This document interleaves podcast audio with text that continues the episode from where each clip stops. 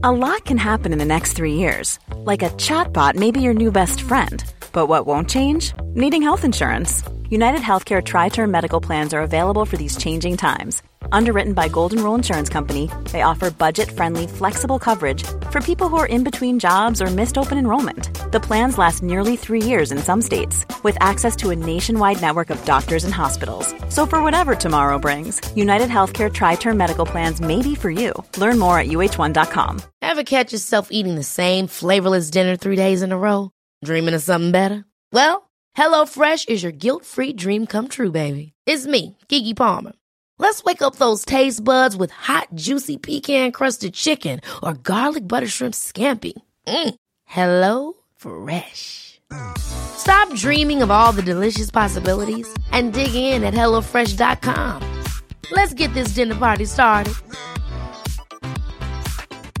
Hey, it's Ryan Reynolds, and I'm here with Keith, co star of my upcoming film, If, only in theaters, May 17th. Do you want to tell people the big news? All right, I'll do it. Sign up now and you'll get unlimited for $15 a month in six months of Paramount Plus Essential Plan on us. Mintmobile.com slash switch. Upfront payment of $45 equivalent to $15 per month. Unlimited over 40 gigabytes per month. Face lower speeds. Videos at 480p. Active Mint customers by 531.24 get six months of Paramount Plus Essential Plan. Auto renews after six months. Offer ends May 31st, 2024. Separate Paramount Plus registration required. Terms and conditions apply if rated PG.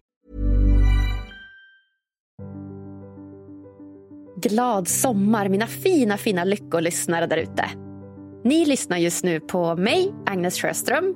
Och det här är ett av mina favorit reprisavsnitt för den här sommaren. Jag har valt ut mina personliga favoritavsnitt under åren som gått med syfte att låta både er och mig själv stanna upp en stund och lyssna på de fantastiska avsnitten som faktiskt redan finns inspelade i den här podden. Ja, kanske har du hört avsnittet förut, kanske inte. Men om du har det så är det faktiskt perfekt i så fall. För repetition, det är ju lärarens bästa vän. Men innan vi kickar igång avsnittet så vill jag först passa på att slå ett slag för den här fantastiska våren som varit. Jag har gått och blivit egenföretagare på heltid tack vare bästa inkubatorshubben Expression Umeå. Ja, jag hade inte kunnat göra det utan världens bästa affärscoach Oskar Riby och världens bästa säljcoach Christian Malmsten. Alltså vilka stjärnor. Big love till dem båda. Både i sina professioner men också privat. Helt fantastiskt. Det har verkligen uppdagats vilket enormt behov det finns där ute av att sprida lycka och välmående till befolkningen. Och det är ju inte så konstigt med tanke på att över en miljon svenskar faktiskt går på antidepressiva idag. Det känns så fint att faktiskt få vara en del av att motverka det. Och Det har jag gjort genom att under våren bland annat hållit föreläsningar för gymnasieungdomar och givit dem mina bästa lyckotips för att skapa ett lyckligt liv. Det är ju inte alldeles lätt att växa upp som ung i Sverige idag. Jag har också anordnat lyckoluncher för anställda på både mindre och större bolag där jag dels bjuder på lunch som faktiskt gör dig lycklig samtidigt som jag på en biologisk nivå avslöjar vilka lyckohormon som aktiveras av vilken kost. Det har varit så efterfrågat och så himla kul. Jag börjar dessutom redan nu bli bokad inför hösten. Ja, vilken dröm det är. Nu till veckans avsnitt. Det ni ska få lyssna på idag det är ett av poddens bästa avsnitt hittills enligt mig. Dagens gäst har en glödande passion för just lycka och lyckoforskning. Han har en bred vetenskaplig bakgrund och har utbildat sig inom bland annat neurovetenskap, motivationspsykologi, positiv psykologi, lyckoforskning och mycket, mycket annat.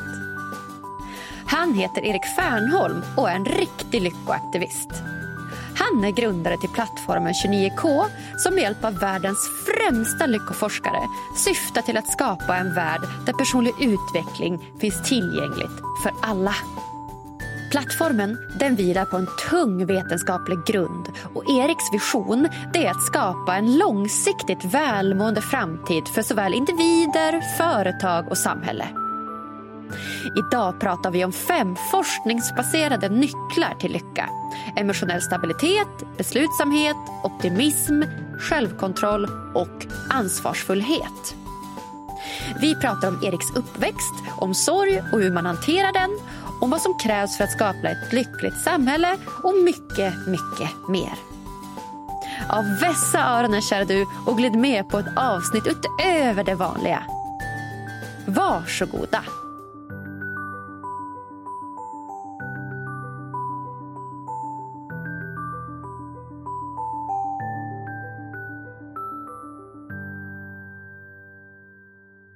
Då säger jag varmt, varmt, varmt välkommen till Lyckopodden, Erik Fernholm. Tack, tack. Kul att vara här. Så himla kul att du vill gästa oss. Jag blir så glad. Mm, verkligen, det känns jättespännande. Hur, hur mår du idag? Klockan är, vad är hon? Hon är snart ett här. Det är nästan, nästan lunch. Har du käkat en lunch eller? Det blev, en, eh, det blev en ganska snabb lunch i ett möte. Så, eh, men, men det var ett fantastiskt spännande möte. Så att, eh, nej, men jag var bra. Jag, jag ser fram emot det här samtalet. Det ska bli jätteroligt. Mm. Ja, men jag med. Jag som sagt vet inte jättemycket om dig sen tidigare och jag berättar för dig att så här, när man väljer gäster så vill man gärna veta något om dem, om de har något intressant att säga, men man vill inte veta för mycket så att man inte har något att prata om under samtalet och så. Så att jag är supernyfiken. Kul. Ja, men, ja, precis. Nej, det ska bli verkligen roligt. En sak som jag har förstått att vi har gemensamt, i vart fall du och jag Erik, det är ju att vi båda har snöat in oss på hur vi kan göra världen till en lite lyckligare plats.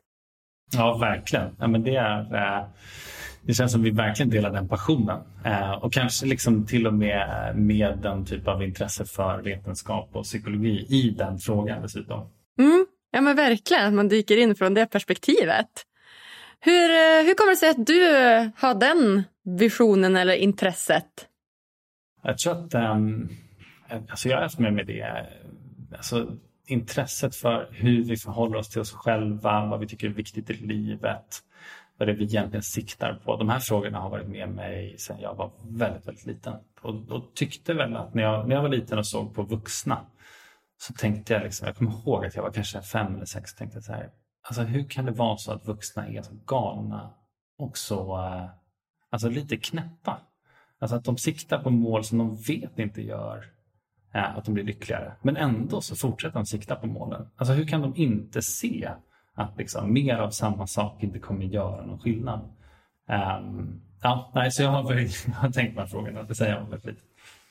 Har du något eh, exempel på, på en, sån, en sån tanke då, när du tyckte att vuxna var lite knäppa?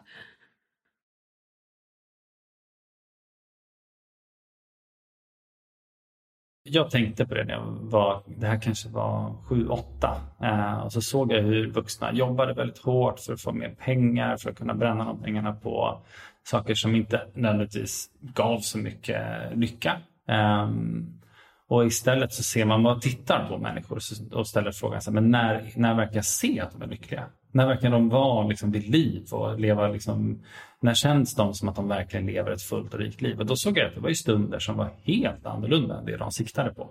Det var ju liksom i samtal, i eh, relation till andra människor, när de gjorde saker som utmanade sig själv, när de gjorde saker som de tyckte var meningsfullt. Och det var inte alls när man frågade dem, så här, vad är det du lägger din tid och dina pengar på? Vad siktar du på att göra efter pensionen? Det var inte alls sådana saker de sa var viktiga då. Eh, så jag såg liksom en väldigt stor diskrepans, alltså en väldigt stor skillnad mellan vad jag såg att människor mådde bra av och vad de trodde att de skulle må bra av.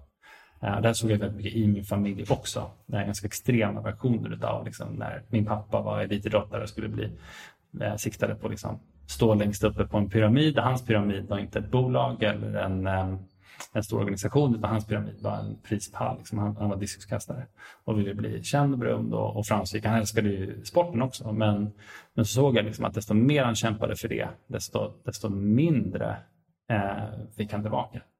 Och det, det var ju smärtsamt för mig att se att, att det vi siktar på inte, inte ger någonting och kan till och med skapa väldigt mycket lidande. Mm. Ja, vad spännande att du var så medveten redan när du var så ung.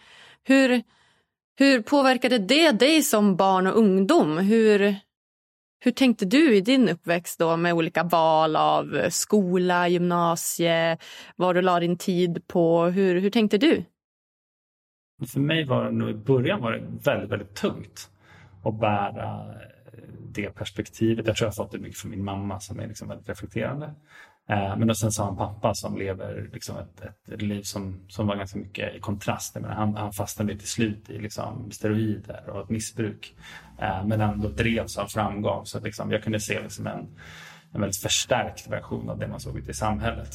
Samtidigt som jag såg att så här, vänlighet mot varandra i vardagen betyder väldigt mycket. Liksom. Det, är, det är väldigt lätt att se liksom, att när folk är generösa mot varandra när de går på stan och håller upp dörren för någon annan så lyser de liksom upp eller när de känner sig hörda och sedda så händer det väldigt mycket eh, känslomässigt för oss människor. Så det kunde jag se. Så jag hade liksom en känsla av hopp och en känsla av att men det, det behöver inte vara så svårt. Liksom. Vi vet ju vad det är som gör att vi mår bra. Om vi bara känner efter så hittar vi det. Men sen, man, sen blir man ju liksom den, den berättelsen, eller det hoppet, blir också motbevisat. Alltså det, är ju, det är ju kostsamt att vara hoppfull eh, och optimistisk eh, när man blir motbevisad och, och ser liksom att det inte alls så folk förhåller sig till varandra utan man tävlar mot varandra och man ska framåt och man ska liksom offra eh, ofta känslorna och relationerna till fördel av de här visionerna och framstegen.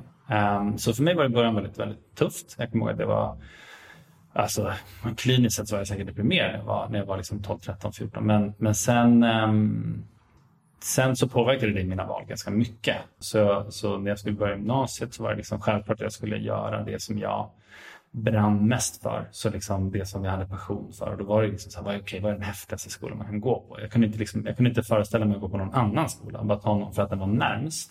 Det fanns inte, utan det var liksom, okej, okay, vilken är den absolut roligaste, häftigaste, meningsfulla skola jag kan gå på. Så jag flyttade till Stockholm när jag var, och flyttade hemifrån när jag var 15 och gick en seglarskola där man fick segla över Atlanten. Och, så där. och sen så direkt efter det så efter gymnasiet så um, då var det likadant. Um, så jag sa, okay, vad är det häftigaste man kan göra nu då? Då var det så här, men jag vill hålla på med extremsporter och kitesurfing och fortsätta med atlantseglingar. Så seglade Atlanten uh, två gånger till och drev ja, kitesurf eh, och extremsportskolor. För det var det som min stora passion. Så jag, jag, det har på ett sätt varit en, vad är det man säger på engelska, blessing and a curse. Alltså, det har varit något väldigt positivt och negativt samtidigt att, att um, reflektera en del um, kring de här frågorna för mig.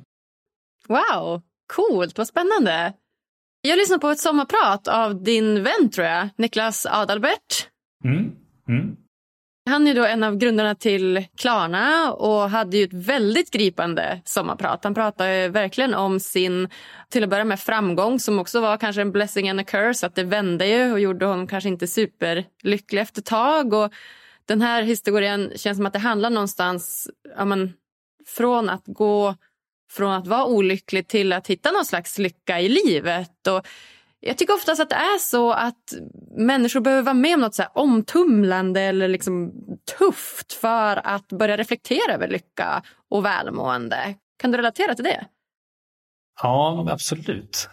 Jag tror att det, det syns ju i varje fall, eller det är de berättelserna som man ofta hör om i varje fall. Jag upplever ju det mönstret Sen, sen kanske det är så bara att det är de berättelserna som man lägger på minnet. Eh, och att det finns många där ute som reflekterar mycket på de här frågorna men kanske inte använder de orden eller inte har den här dramatiska berättelsen. Men, eh, men både för, för mig och för min pappa och för Niklas så det finns ju en gemensam röd tråd där som säger att liksom, det är faktiskt tomt rätt på toppen av en pyramid. Och liksom, tror man att livet är en tävling och vi ska bli framgångsrika och populära så, så kommer det inte leda till de värdena man egentligen längtar efter. Det man, det man kanske vill med sitt liv. Att vara lycklig eller leva ett meningsfullt liv som bidrar till någonting större än en själv.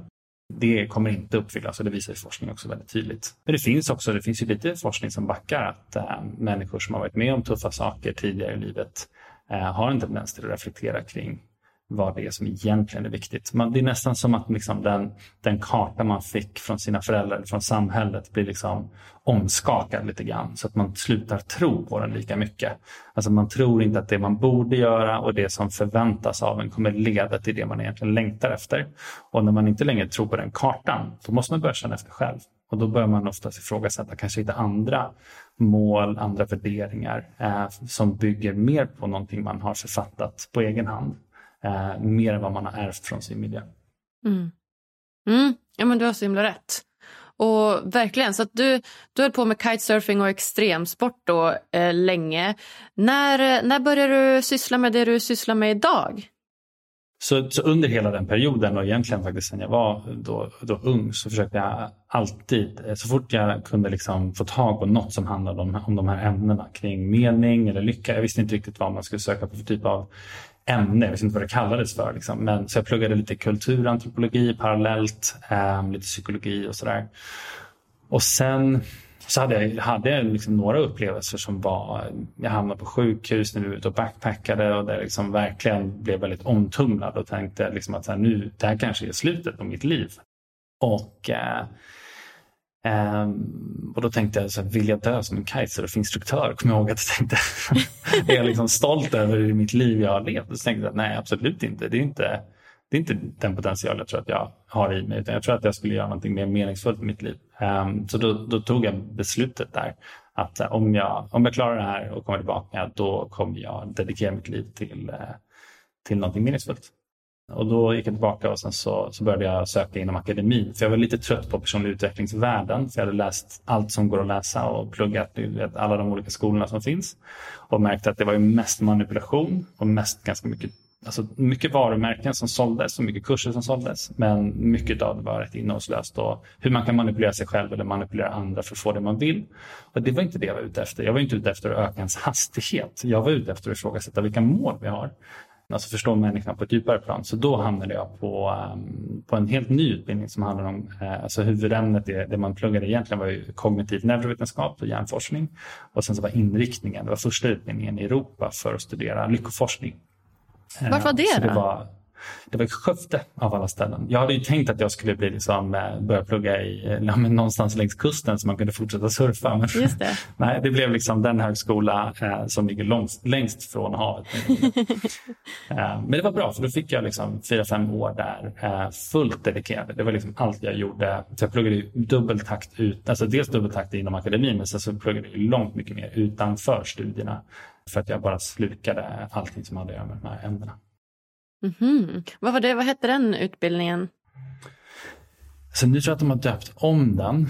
Men huvudämnet är eh, kognitiv neurovetenskap och då tror jag att den hette, eller då hette den psykologisk coach. Eh, men det var liksom ett, eh, så lite så kognitionsvetenskap och, och men, men, det var hjärnforskning. Det var det som var, var liksom eh, hela ämnet. Mm super, super intressant. Och, och då var ju positiv psykologi ett ganska nytt fält.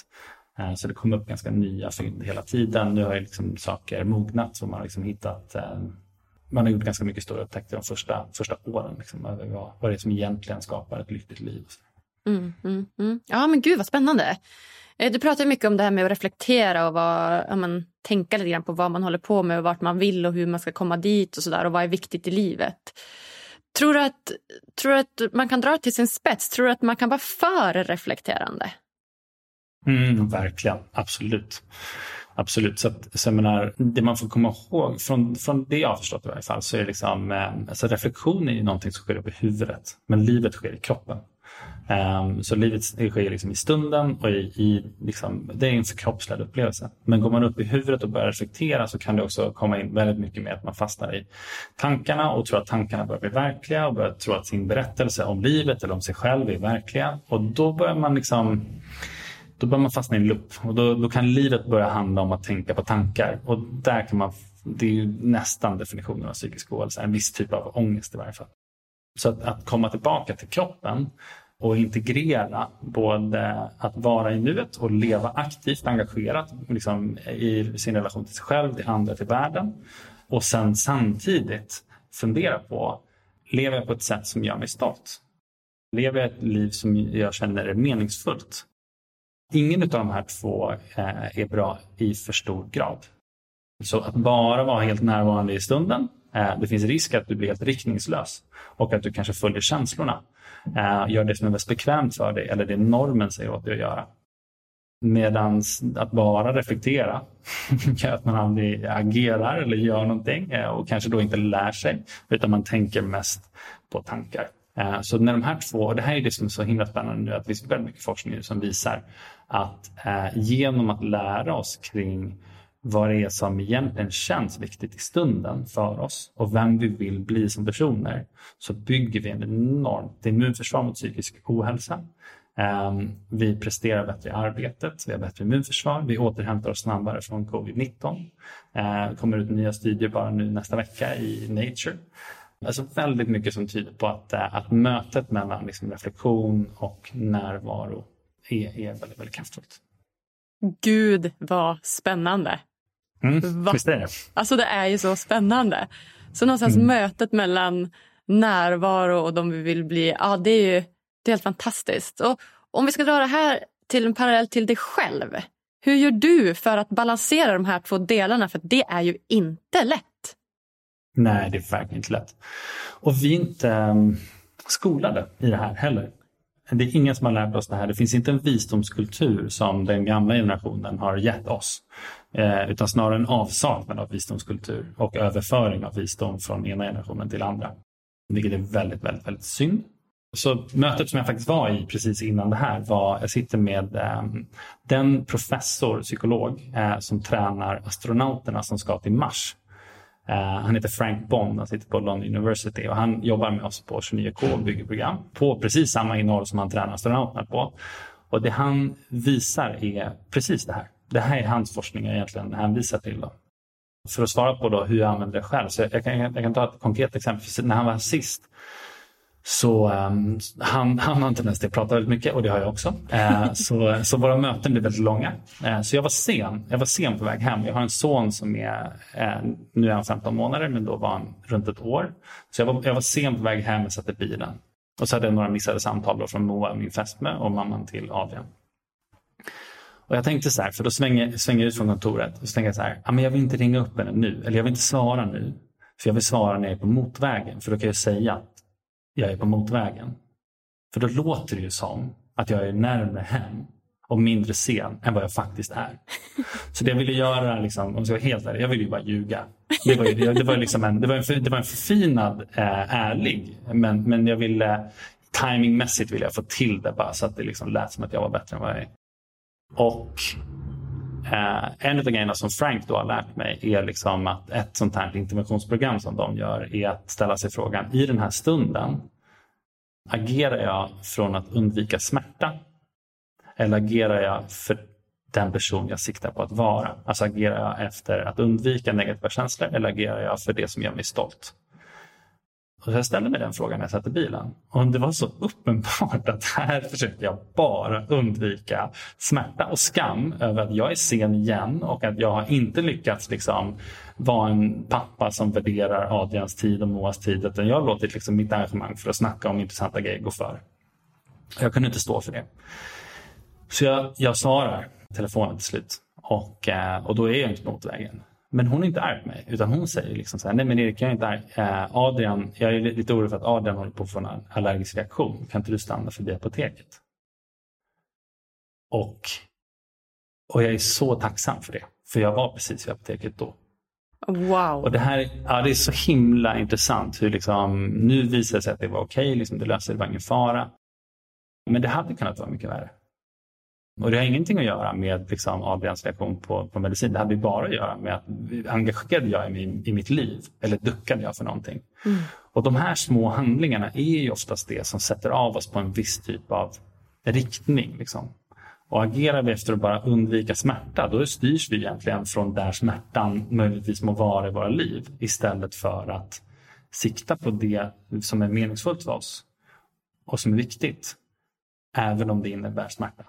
Även om det innebär att vara ärlig mot en partner eller visa ens dåliga sidor eller vara sårbar eller uttrycka tacksamhet som också är ett typ av, en typ av sårbarhet eller vad det må vara. Men mot någonting som vi är stolta över.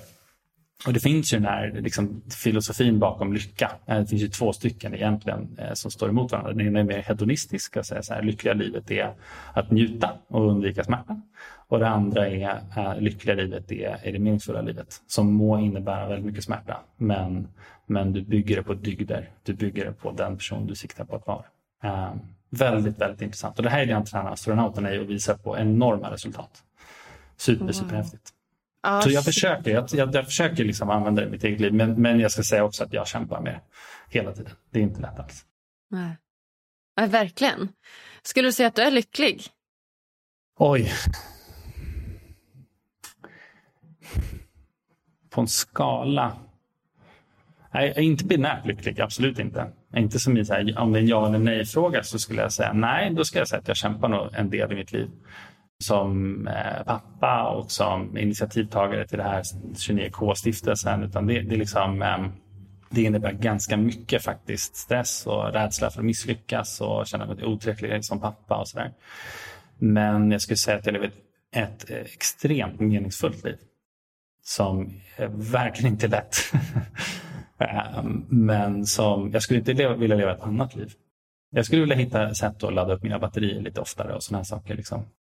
Och minska pressen kanske. Men, men, eh, men jag skulle inte vilja leva ett, ett, eh, mindre meningsfullt liv men med mer positiva känslor. Absolut inte. Nej, Nej för att ehm, ja, men sen jag ehm, eh, egentligen kom i kontakt med dig eller fick veta vem du var så har du dykt upp på ganska många så olika platser i min digitala värld. Bara för att ja, men nu vet jag vem Erik är och då är det som att du dyker upp överallt. Och, eh, dels så, så dök du upp i ett klipp på eh, TV4 där du pratat om fem olika recept på lycka som jag vet att du spelade in eh, tidigare.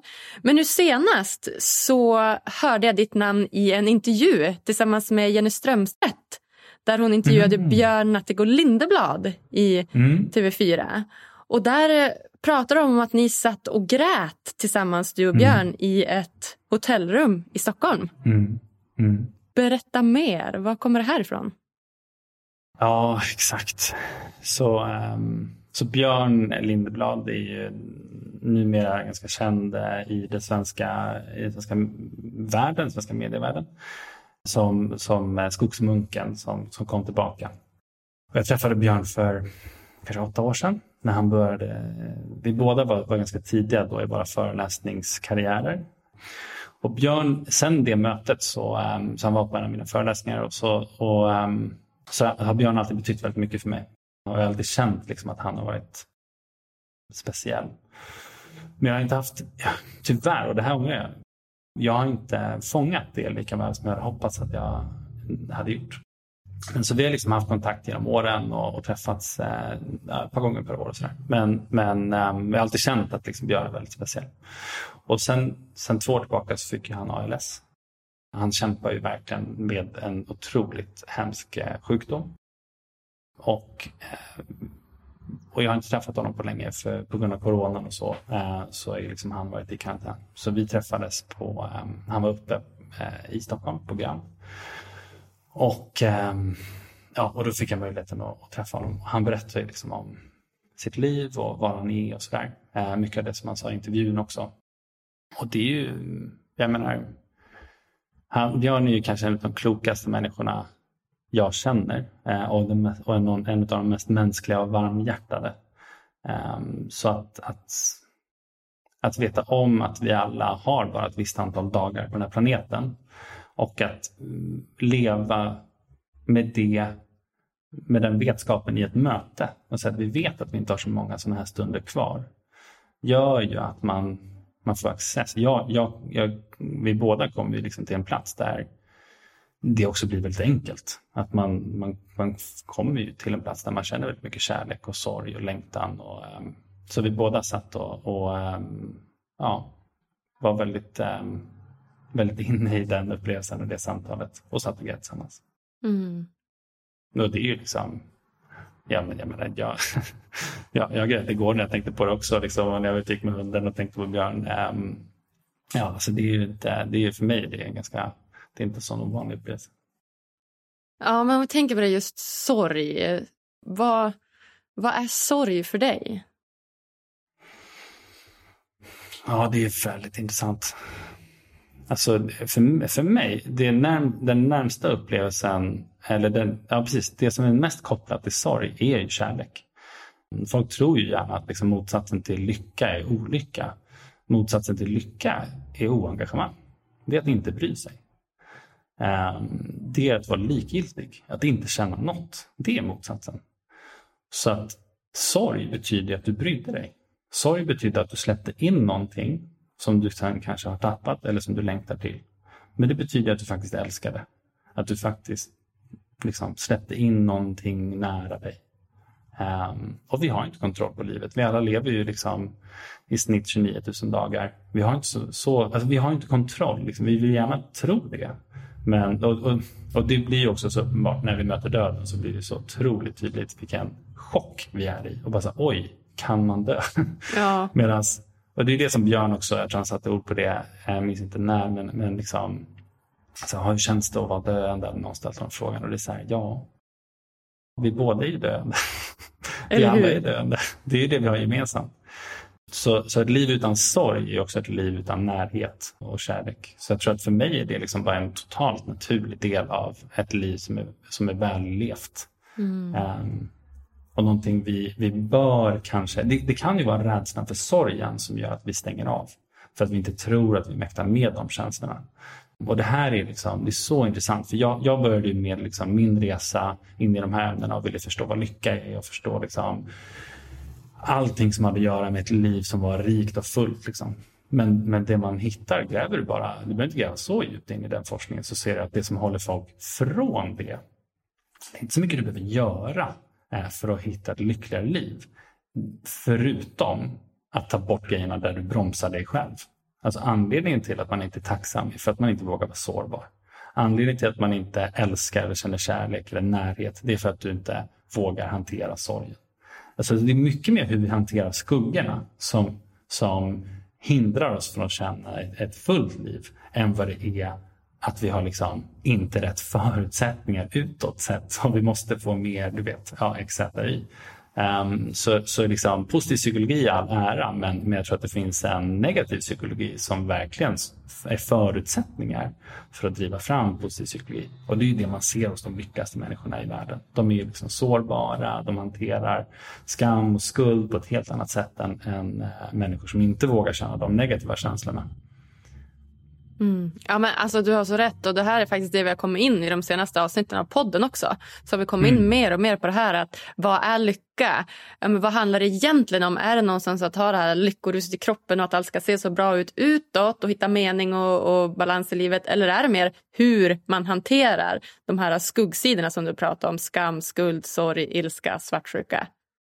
Exakt, exakt. Och det är, eh, det säljer ju inte lika mycket. Nej, det gör ju tänk, inte det. Tänk, tänk, tänk, ha, tänk ha ångest, eller menar, en kurs i, i olycka, eller en kurs ja. i skam och skuld och sorg. Det får man liksom inga deltagare. Nej, um, exakt. Men, men det är liksom nästan som en, eh, den metafor jag får, får upp är liksom som, som att det är som en, um, det är lite grann som, som ett som i, i, en kamera så har du liksom ett objektiv och så har du liksom en, um, vad heter det?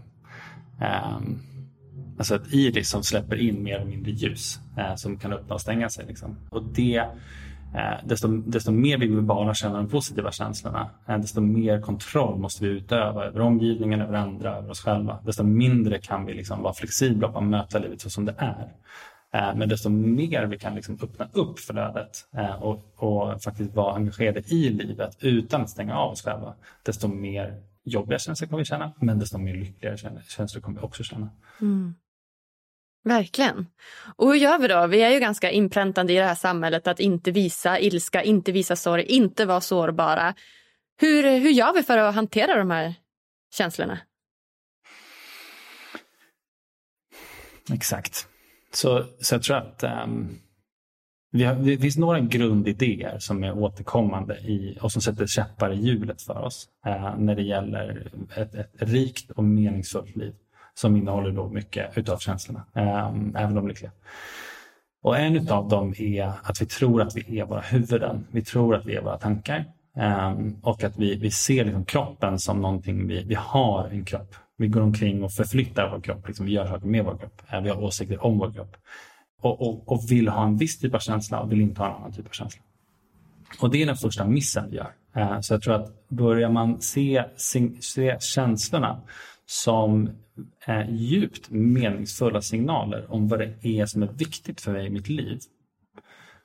Och kanske bortanför den här initiala liksom, lyckoruset eller den här lilla kicken eller oj det där var smärtsamt eller det här, nu känner jag sorg, men det är för att jag älskar det. Eh, betyder det att jag ska sluta ha relationer eller betyder det att jag ska liksom göra ännu mer av det i nästa gång? It's that time of the year. Your vacation is coming up. You can already hear the beach waves, feel the warm breeze, relax and think about work. You really, really want it all to work out while you're away. Monday.com gives you and the team that peace of mind. When all work is on one platform and everyone's in sync, things just flow wherever you are. Tap the banner to go to Monday.com.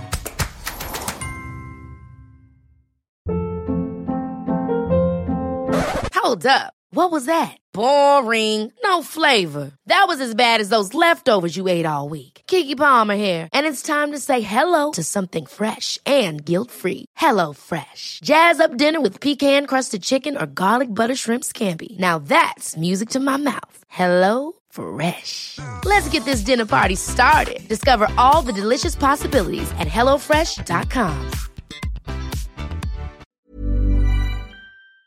kanske var att jag inte vågade känna sorg som gör att jag inte har kvar den. Det kan ju vara det med. Så, så börja utforska och lära sig kring vad det är som känns verkligen. Vad är det som känns i dig? Börja köra experiment. Eh, och, och eh, se känslan som djupt meningsfulla. Det tror jag är en, en otroligt klok startpunkt. Och, och jag skulle inte bara kalla det för mindfulness. Mindfulness är, är fantastiskt och det är väldigt bra det är inte så bra som många tror att det är. Eh, det är inte liksom något som bara är bra för alla hela tiden och det är inte liksom det enda svaret. Men om du inte är i kontakt med dig själv i den här stunden och andra i den här stunden, då kommer du inte vara i kontakt med verkligheten. Och så på det sättet så är liksom, nuet är alltid startpunkten. Och din, det enda fönstret du har för att komma åt verkligheten. Och sen tror jag att det handlar om att den andra dåliga idén som vi också har lärt oss är att folk tror att de finns. Alltså att det finns ett jag som är skilt från min omgivning, från samhället, från varandra. Så folk vaknar upp och säger så här, vad vill jag? Och tror liksom att jag är den här separata entiteten som knarrar omkring och ska reda i mitt liv. Istället för att se mig själv som en, en eh, föränderlig, öppen och relaterande varelse som jag är mina relationer, jag är mina relationer till miljön, jag är relationer till andra människor. Och det är här liksom altruistiska beteenden då inte är altruistiska för att du ser att du och omgivningen sitter ihop. Det är samma sak.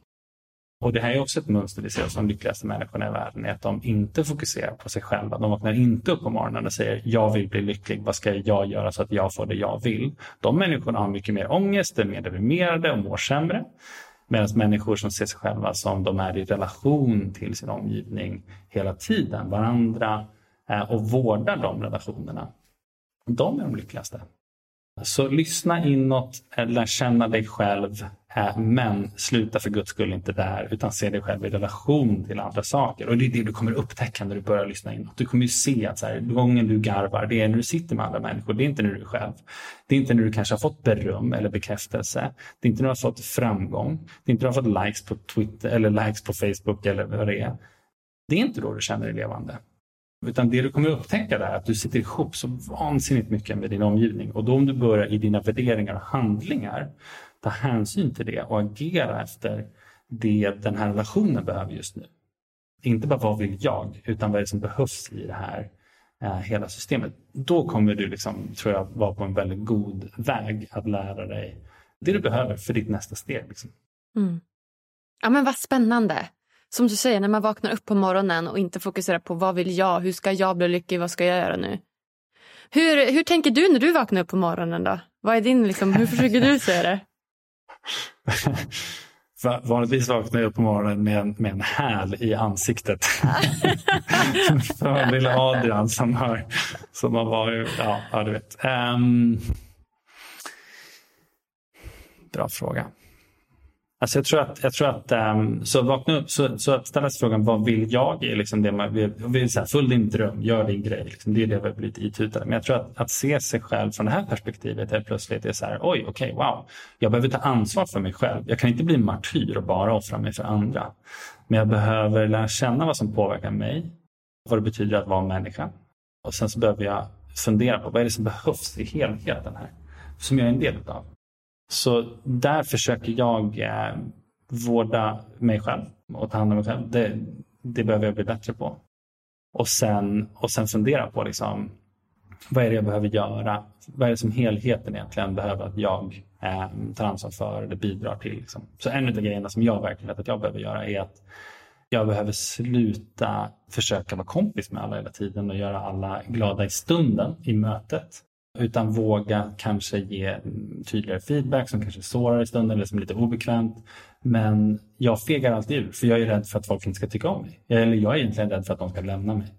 Men det här behöver ju liksom jag nöta på och träna på. Och här märker jag att liksom mina känslor Eh, de vill ducka det här. de vill liksom inte att jag ska in. Och, och, eh, men det är ju för att det väcker för mycket känslor. Eh, men det här är det som jag tror, det här är väldigt tydligt att jag behöver liksom träna på att bli bättre i. Så det är det som behövs. Eh, liksom både mitt ledarskap och i många relationer. Att jag behöver våga vara ärligare. Och offra kanske stämningen i stunden. Eller riskera i varje fall det. Men för, för långsiktighet. Eh, och jag menar, ärlighet är ju det, det, är också någonting som blir väldigt hälsosamt på sikt. Att ha bara människor som är snälla mot en men aldrig ärliga. Man kan ju frågasätta om det verkligen är kärlek. Mm. Verkligen, verkligen. Så spännande. Jag tror att det är fler som brottas med de där frågorna som du, som du pratar om också. Det känns som att det är ganska vanligt. Ja, jag tror att det är jättevanligt. Jätte, jättevanligt. Men vi pratar ju sällan om det.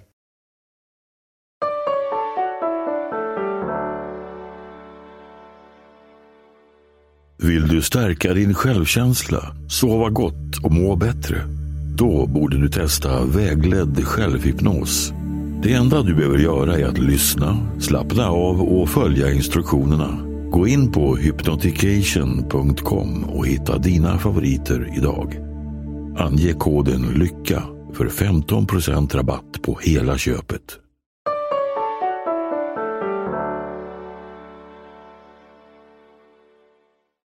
Ja, men superspännande Erik. Det märks verkligen att du har funderat i de här banorna mycket. Både men, i dig själv och reflekterat rent erfarenhetsmässigt men också via mycket kunskap och mycket forskning. Så spännande. Du var ju också med i TV4 och pratade om fem recept på lycka. Kan du inte berätta, vilka är de här fem recepten? Jo, men absolut. Så så det finns ju väldigt många olika teorier som eh, liksom försöker rama in så här, vad kan du göra för att må bättre? Eh, vad kan du göra för att fungera bättre i ditt liv? Och här finns det ju liksom många olika typer av, av angreppssätt till, till liksom samma typ av, av ämne. Så man ska ta de här med, med dels en nypa salt och veta om att det är många olika perspektiv. Um, men, men det kan fortfarande vara värdefullt att se så här, vilka teman är det som återkommer i många av de här teorierna. Så, så dels tror jag att, som vi pratade om tidigare, att lära känna um, sig själv genom sina känslor. Um, också inte bli reaktiv på känslorna. Uh, så att man inte liksom helt oreflekterat liksom börjar skjuta ifrån sig när man får feedback. Eller när någonting blir obekvämt så måste man fly. Uh, man vågar inte ha vissa typer av samtal, som i mitt fall. Utan att man är så här, oj, okej, okay, nu känner jag det här obehaget. Är det det som det är känslan som kommer upp. Men det är det som är det, det meningsfulla här? Är det att fly? Vad gör jag med den här känslan? Eh, hur agerar jag på den? Liksom? Så, så en typ av eh, emotionell, vad ska man säga? Jag skulle nästan kalla det för alltså, emotionell stabilitet eller emotionell eh, alltså negativ kapacitet. Eh, Shakespeare pratade om eh, liksom en negativ kapacitet som, som man skulle kunna kalla för, liksom, motsatsen skulle vara emotionell reaktivitet. Ehm, så liksom någon typ av emotionellt ehm, förhållningssätt som gör att du inte blir reaktiv är, är otroligt avgörande. För annars är du mer som ett barn. Då är det omgivningen som styr dig och du reagerar direkt på den. Men vi vuxna har ju möjligheten till att pausa och andas igenom någon känsla och säga okej, okay, det här väcker mycket eller det här är jobbigt som jag säga eller ja, du vet. Och då ökar våra frihetsgrader helt plötsligt. Helt plötsligt kan jag, trots att jag har en negativ känsla, så kan jag våga vara ärlig och säga liksom, du, det här är lite jobbigt för mig att säga, eller jag är nervös eller så här, men, men jag vill ändå att vi ska ha det här samtalet. Um, för det, det gör att vi kan agera efter det som är viktigt för oss och meningsfullt i stunden. För annars är vi just bara styrda efter känslorna. Och sen att man har ett, ett um, alltså frågan är ju då så här, okej, okay, men om du har då hittat någonting som, du, som är viktigt för dig vad gör du med det? Ser du dig själv som en passiv mottagare av ditt liv och där du inte kan på något sätt påverka din omgivning? Eller känner du att du faktiskt är en aktör, alltså så typ, en typ av aktörskap eller en typ av beslutsamhet som gör att du känner att du, ja, du kan se de här möjligheterna komma fram för att du kanske då har mer liksom, negativ kapacitet eller, eller kan förhålla dig till dina känslor. Men sen ska du agera och tro att du kan påverka din omgivning, tro att du kan förändras själv Eh, och förbättra de relationer du har. Om du inte tror att, om du, inte tror, om du, om du tänker så här, men mitt jobb har, alltså min arbetsgivare eller den här platsen som jag är på kommer aldrig förändras. Det har alltid varit på ett visst sätt, kommer alltid vara på ett annat sätt. Eller så här, du vet inte hur det är att bo i Stockholm eller i Luleå. Det har alltid varit så här. Då blir man liksom passiv och det är skönt att vara passiv. Emotionellt sett, så speciellt om jag har låg emotionell liksom, kapacitet, då är det super nice att säga vet du vad, det kommer alltid vara som det alltid har varit och jag behöver banne inte exponera mig i den här relationen till staden, till min partner, till jobbet. Jag behöver inte försöka göra det här bättre. Jag behöver, inte, jag behöver garanterat inte utsätta mig för att eh, misslyckas i det. Men om jag istället säger att jag tål nog känslorna, eh, det är värt att agera på det och jag tror att jag kan påverka. Och om inte, om jag misslyckas, då kan jag fortfarande lära mig om vad det var som inte funkade. Vilket är värdefullt i sig. Eh, så, så, så liksom, de två hänger ju väldigt nära ihop, men, men att du ser dig själv så att du kan påverka och, och vara med och aktivt engagera dig i ditt liv, helt avgörande. Um, och sen i det så är det ju inte bara att saker kan påverkas, utan en tredje blir ju någon typ av optimism där det, är liksom, där det handlar om att det inte bara kan förändras, utan det kan ju faktiskt bli bättre. Alltså det finns ju massa möjligheter här i världen som vi kan införliva. Men det betyder också att med en optimism så kommer ett hopp. Eh, och med hopp så kommer också en sårbarhet, en typ av längtan och en typ av möjlighet till besvikelse. Om det inte blev som jag hade hoppats på. Ehm, så, så att liksom våga hoppas. Och det är också att engagera sig emotionellt i sitt liv. Men tittar man på arbetsplatser idag så är det liksom ungefär 13 procent som är engagerade på arbetsplatserna i Sverige. 13 procent, det är inte jättemycket folk. Så liksom, vad är det, bara åttonde person? liksom. Men resten är oengagerade för att det är för jobbigt för dem. De vill inte, de bryr sig inte, de orkar inte. Och det, det är ett omedvetet val, men det är ett sätt att distansera sig så att man slipper känna. Men det är också ett sätt att ge upp. Och det är där det blir en självuppfyllande profetia. I och med att du inte försökte agera och påverka och hoppades att det kunde bli bättre. Då kommer du inte lära dig om hur du gör det bättre och då kommer du också fortsätta till större sannolikhet vara precis som det har varit. Så vi behöver liksom vara optimistiska, vi behöver tro att sam samtiden och framtiden kan bli bättre, att den bär den här potentialen. Annars är det liksom kört. Och sen, sen att liksom vi alla kan eh, utöva en typ av eh, kontroll eller en påverkansgrad till oss själva eh, och andra. Men man ser till exempel att, att eh, hur mycket vi fokuserar på oss själva i förhållande till andra människor är väldigt avgörande. Adam Grant har skrivit en bok som heter Give and Take som är superspännande som visar liksom att antingen fokuserar man väldigt mycket på sig själv i sina värderingar eller så fokuserar man ganska mycket på andra. Fokuserar man väldigt mycket på andra då blir man olyckligare och mer missnöjd och mindre framgångsrik. Fokuserar man väldigt mycket på sig själv så blir man mer missnöjd, eh, mindre framgångsrik. Utan det är de som fokuserar först på sig själva till en viss grad, tillräcklig grad så att de tar ansvar för sig själva och sen efter det börja fokusera på andra. Så någon typ av balans mellan autonomi och gemenskap verkar vara viktig. Liksom jaget och laget, eller ja, man kan använda vilken klyscha man vill. Um, men den, känns, den är också um, viktig. Och sen, menar, den femte skulle jag säga är ju verkligen en en typ av, och det pratade vi om tidigare också, att man inte ser sig själv som en frånkopplad individ, utan man är verkligen en del av den här helheten, så att man känner att man har ansvar. Och det här är så himla intressant. Det är väldigt många individer idag som, som känner att de bidrar av en, en stark känsla av meningslöshet. Vi ser liksom depression, speciellt nu i corona. Andel människor som är deprimerade har gått ungefär i Sverige då från liksom 10 procent, 9,6 procent eller något sånt, vilket är ganska mycket tycker jag, till att nu ligga på 30 procent. Så liksom en enorm ökning. Um, och tittar man på definitionen av depression så är liksom ett av kriterierna en stark känsla av meningslöshet. Och det som är så intressant är att det, jag har träffat otroligt många människor som säger att de, de lider av det, de känner liksom en stark känsla av meningslöshet, men de letar efter mening inom sig själva. Och utmaningen med det här är att meningsfullhet hittas inte inom en själv.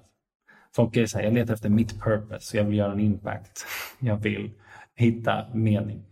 Eh, och så funderar de och de åker på personlig utvecklingskurser liksom, och letar inom sig själva.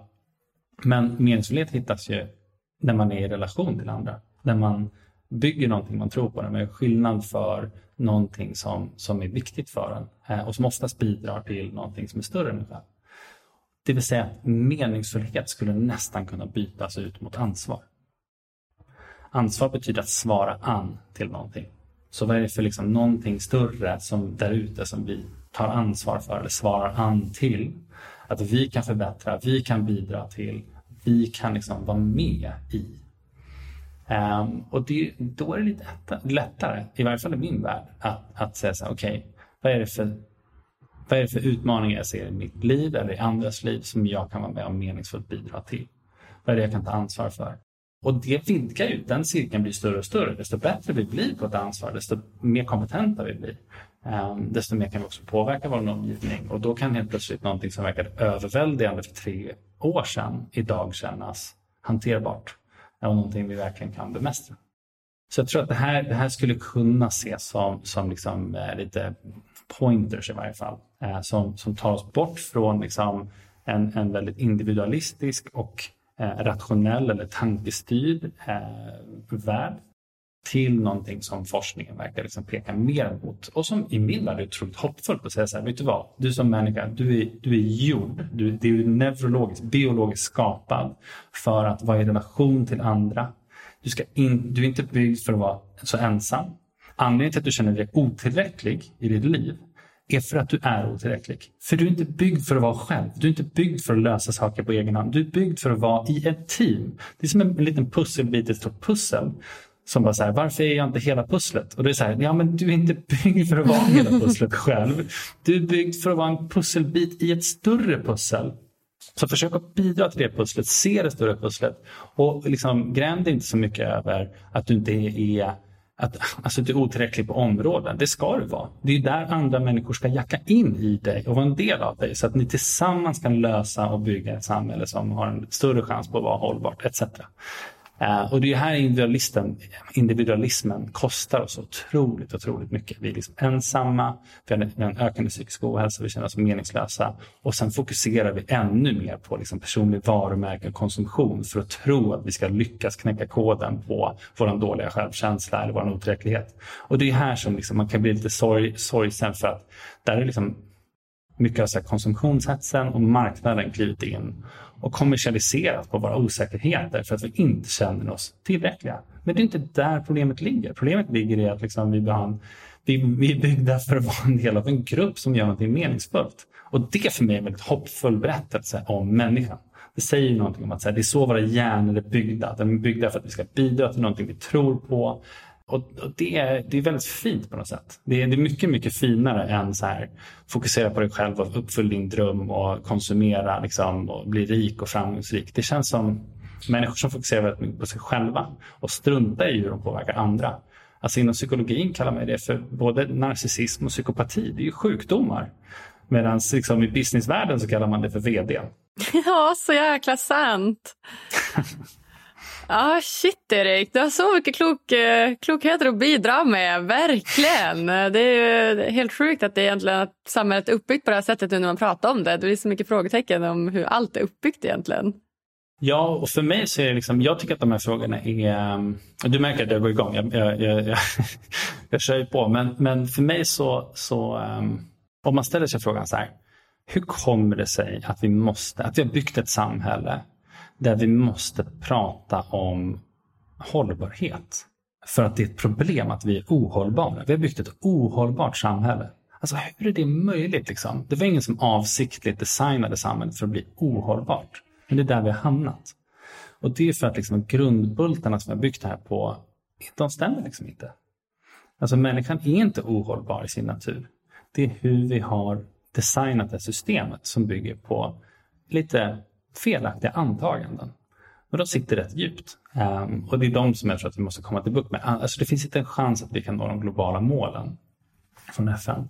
För det är vi som har skapat problemet från början. Det är mm. vårt sätt att leva, vårt sätt att bygga ett samhälle, driva bolag, eh, driva nationer och också våra egna liv. Det är det som är problemet. Och då kan vi inte bara sätta det som något nytt mål och säga så här, men vi ska, vi ska bara nå de här målen så är det lugnt. Det är så här, nej men vänta lite nu. Det är ju hur vi löser problem som är problemet. Det är ju så vi har skapat alla de här grejerna. Um, så jag tror att vi måste ha ett, ett, ett skifte på insidan för att lösa skiftet på utsidan. Det, det är så de hänger ihop. Verkligen. Verkligen. Hur tror du att vi ska göra då? Det här är ju eh, Precis, och, det, och här kan vi börja titta på, det finns olika sätt att, att prata om så här, theory of change, alltså vilka teorier om stora samhällsskiften eh, finns det där ute? Hur kan man förstå när, när man har gått igenom stora samhällsskiften tidigare och lära sig av dem? Um, och, och dels så tror jag att, att individuella handlingar verkligen räknas. Alltså de spelar jätte, jätte, jättestor roll. Ehm, för att de sprider sig över hela samhället på sätt som vi inte ser och då tror vi inte att vi påverkar. Ehm, och bara för att de inte syns betyder, betyder det verkligen inte att det inte finns. Det är som, det är som virus. Coronaviruset syns inte heller, men vi alla är rätt påverkade av det. Mm. Um, och likadant faktiskt, det här är det forskningen visar, liksom att små beteenden från individer sprider sig, sätter nya normer hela tiden. Det finns en forskare som heter Niklas Christakis som har, som har liksom doktorerat och forskat på det här jättemycket som visar på att att liksom, håller jag upp dörr, en dörr för en främling så kommer den väldigt mycket större sannolikhet hålla, hålla uppe dörren för någon annan sen. Alltså att altruism sprider sig, egoism sprider sig, Um, om jag lägger på mig 10 kilo så, och du är en god vän till mig så är sannolikheten att du lägger på dig 10 kilo långt mycket högre bara på grund av mig. Um, alltså allting vi gör sätter liksom och skapar normer hela tiden. Så men många pratar om att här, vi, måste ha, vi måste vara normkritiska. Och det är, ja, eller så är vi bara värderingsstyrda. För jag menar, det är vi som skapar normerna hela tiden, nonstop. Uh, så, så på ett sätt så tror jag att, att, att vi faktiskt bör agera uh, på ett sätt som vi är stolta över. Eh, och inte accepterar till exempel att jobba på ett arbete där vi bara gör ett vanligt jobb och låter någon liksom, eh, hyra våra kroppar 40 timmar i veckan och så struntar vi i vad vi gör under de timmarna. Det är inte så vi är byggda. Vi är byggda för att göra saker vi tror på. Så acceptera ingenting annat. Ställ krav. Utmana. Um, jag tror att alltså, det, det, är nog, det är nog det som åtminstone du som lyssnare verkligen kan agera på. Så här, tänk att du spelar väldigt stor roll istället för ingen roll. Att sättet du bemöter typ främlingar spelar väldigt stor roll. Du vet inte vad de kämpar med. Du vet inte vad de lider med. Liksom. Eh, och att du är vänlig mot dem kan spela en enormt stor roll. Eller att de i sin tur påverkar andra. Så, så det skulle jag bara vilja slå ett slag för. Sen, sen tror jag också att, att um, sättet man går igenom samhällsskiften är genom, speciellt sådana här typer som vi står inför, som är enorma, är genom att systematiskt främja eh, visdomsutveckling. Det vill säga att hjälpa människor bli klokare. Och det är väldigt mycket det, den processen vi pratade om tidigare. Att ge sig in i livet och, och, och liksom verkligen engagera sig, ta del av livet, inte avskärma sig och sen så reflektera kring och lära sig av, okej okay, men hur gick det här för mig nu när jag försökte göra någonting meningsfullt? Lyckades jag eller gjorde jag inte det? Vad behöver jag lära mig? Hur kan jag förändra? Hur kan jag eh, bidra mer nästa gång? Och att reflektera och försöka lära sig. Eh, det är ju det som driver eh, att man blir klokare och visar över tid. Och det här är det som, som min passion. Min passion gick liksom från lycka till eh, motivationsforskning och så vidare. Men, men där, där mitt fokus idag ligger väldigt mycket är kring liksom visdomsutveckling. För att för mig handlar det nu om vilka människor är det som skapar miljöer omkring sig för andra där de kan må bra och göra ett gott jobb eller trivas och växa själva. Vad är det för typ av individ som, som liksom, innan det blev populärt att ta hänsyn till miljön gjorde det? Innan det var ja. populärt att prata om jämställdhet, vilka var det som drev det? Nu är det ju poppigt. Liksom. Nu, är det, nu, är det inte, nu, nu är det ju liksom eh, det är bara eh, till ens fördel att säga så här, nej men jag tror på jämställdhet, jag tror på mångfald, jag tror på alla de här grejerna nu är det normativt. Normen idag är att vi ska tro på de här sakerna. Men vilka var det som trodde på dem innan alla andra var på tåget? När det verkligen kostade någonting. Nu vinner man på att tro på det, men de som trodde på det när det kostade. Det är de typerna av individerna som jag tror verkligen driver samhället framåt. Och vi behöver fler sådana, speciellt i sådana här tider, som vågar stå för det de tror är meningsfullt och rätt och vågar lära sig, förändra sina och utveckla sina värderingar. Inte liksom bli dogmatisk och tro att jag har hittat sanningen. Utan ödmjukt tro att liksom vi behöver lära oss sakta men säkert vad det är som är mer meningsfullt eh, för att ha en chans att göra det. Och det här var, coolt nog var det här det folkbildningsrörelsen handlade om för hundra år sedan i Sverige. Eh, där man liksom förstatligade personlig utveckling och sa vi vill hjälpa liksom hela generationer med sin inre eh, utveckling, sin personliga utveckling. För vi tror att det är så viktigt när vi går från bondesamhället till industrisamhället. Det är ett inre skifte som måste till för att vi ska kunna bäst nå ett yttre skifte. Och det är coolt för att nu är ju Skandinavien och där man hade de här folkhögskolorna, det är ju de platserna där man faktiskt har mest jämställdhet, mest miljömedvetenhet, de är de lyckligaste länderna i världen. Så det, har, liksom, det finns ju en, en stark koppling däremellan. Ja, verkligen. Ja, shit Erik, så himla coolt. verkligen. Herregud. det är spännande. Ja, men det är så spännande. Mer personlig utveckling till folket helt enkelt. Låt oss bli klokare. Ja, exakt. Men vi gjorde det här förut. Alltså, om man tänker de första individerna som sa Hörrni, vi tar, eh, vi tar och skapar en skola. Eh, alltså skolan är inte en sån, det är en ganska ny idé. Alltså första, liksom, vi startade skolan var mitten på 1800-talet. Det är inte så länge sedan. Mm. Eh, men då var det några tokar som sa liksom så här, hörni, vi tror att så här, vi tror att vi kan ta de här bondebarnen och lära dem att så här, läsa, räkna, skriva. För vi ser att det är viktigt i samhället idag att kunna göra det. Och samma sak idag. Liksom, så säger man så här, hörni, perspektivtagande, ödmjukhet, kommunikation, eh, öppenhet, eh, empati. Det här är viktiga grejer. Det här ser vi att de mest framgångsrika och de, de som bidrar mest i samhället, de har de här förmågorna. Och då är det inte så långt steg, tycker inte jag, till att säga så här, hörni, ska vi inte skapa arenor för människor att få ta del av det här och lära sig de förmågorna? Och så det, det är faktiskt det vi gör i den här stiftelsen som vi har startat eh, med Niklas Adalbert och Thomas Björkman. Så har vi startat en stiftelse som heter 29K och som, som handlar om att, att eh, demokratisera precis de här verktygen för att vi ser att det är kanske en av vår tids viktigaste frågor. Ja, fantastiskt. Så spännande. Så 29K kan man googla på om man vill veta mer om, om dig och det du gör. Ja, exakt. Så, och det, det är en app, um, så 29k.org. Um, ehm, och där finns det program för till exempel självmedkänsla som vi har byggt med Christine Neff som är liksom världens främsta forskare om det. Um, och så går man liksom ett uh, åtta veckors program som har bevisat sig förändra människors liv till och med två år senare. Vi har uh, ett partnerskap nu med svenska staten där vi rullar ut ett stress uh, och återhämtningsprogram, alltså som man gör sig liksom motståndskraftig till stress eh, som liksom polisen och försvaret och Folkhälsomyndigheten. Vi får se om Anders Tegnell kan få det också. Ja, um, heja! Ska, det vore så coolt. Ja, ja. Um, och sen så finns det program för, för relationer, hur man hanterar ångest och som bygger bara på forskning och som är helt gratis.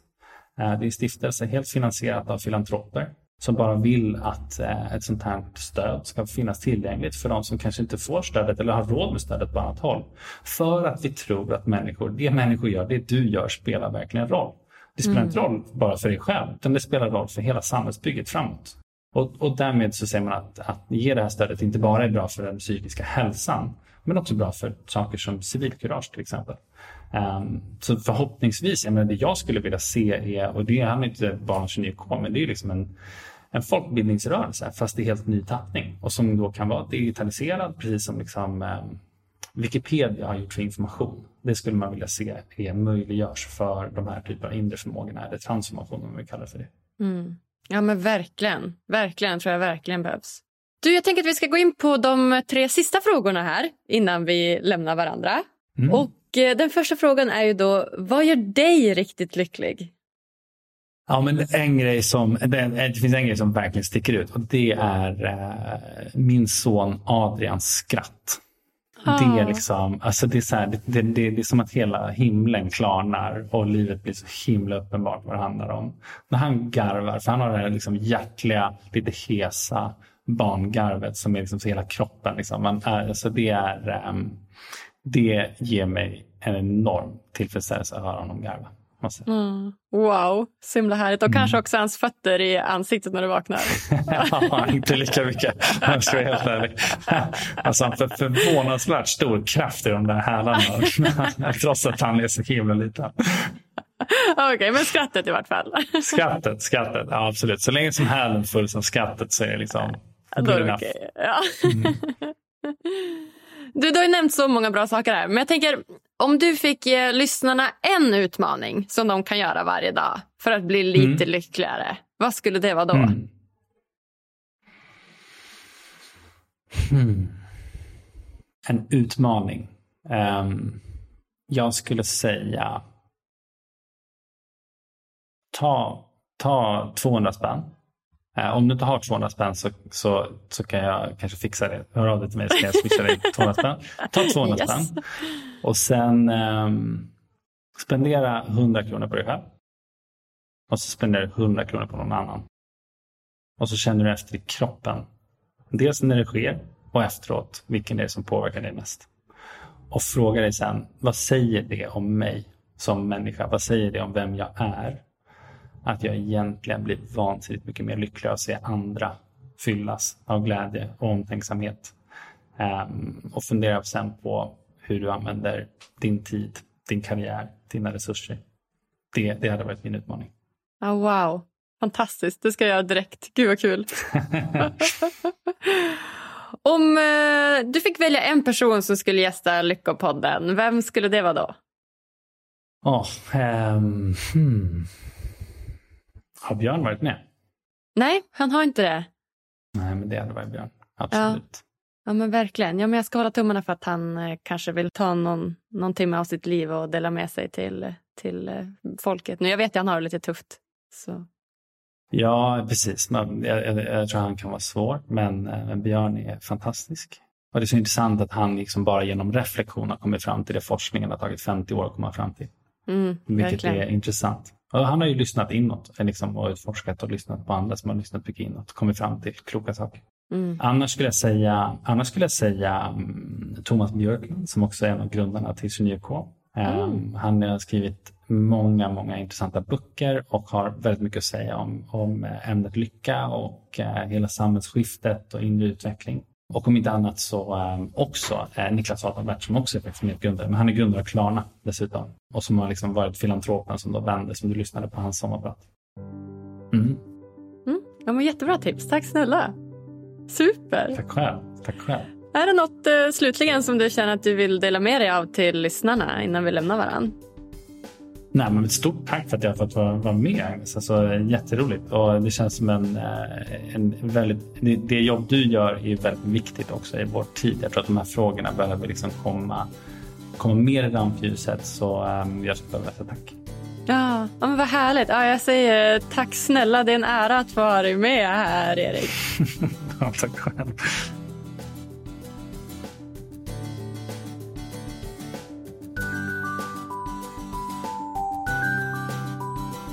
Men shit hörni. Det här var bland det bästa jag hört. In med personlig utveckling i alla läroplaner till alla årskurser. Pränta in de där fem recepten på lycka som Erik pratade om. Fokusera på viet istället för jaget. Och missa inte appen 29K med gratis forskningsbaserad personlig utveckling till alla. Tycker ni det här var lika bra som jag? Prenumerera gärna på podden, följ oss på sociala medier och ge oss fem stjärnor på iTunes. Tack för att just du lyssnar. Vi hörs på tisdag igen. Puss och kram.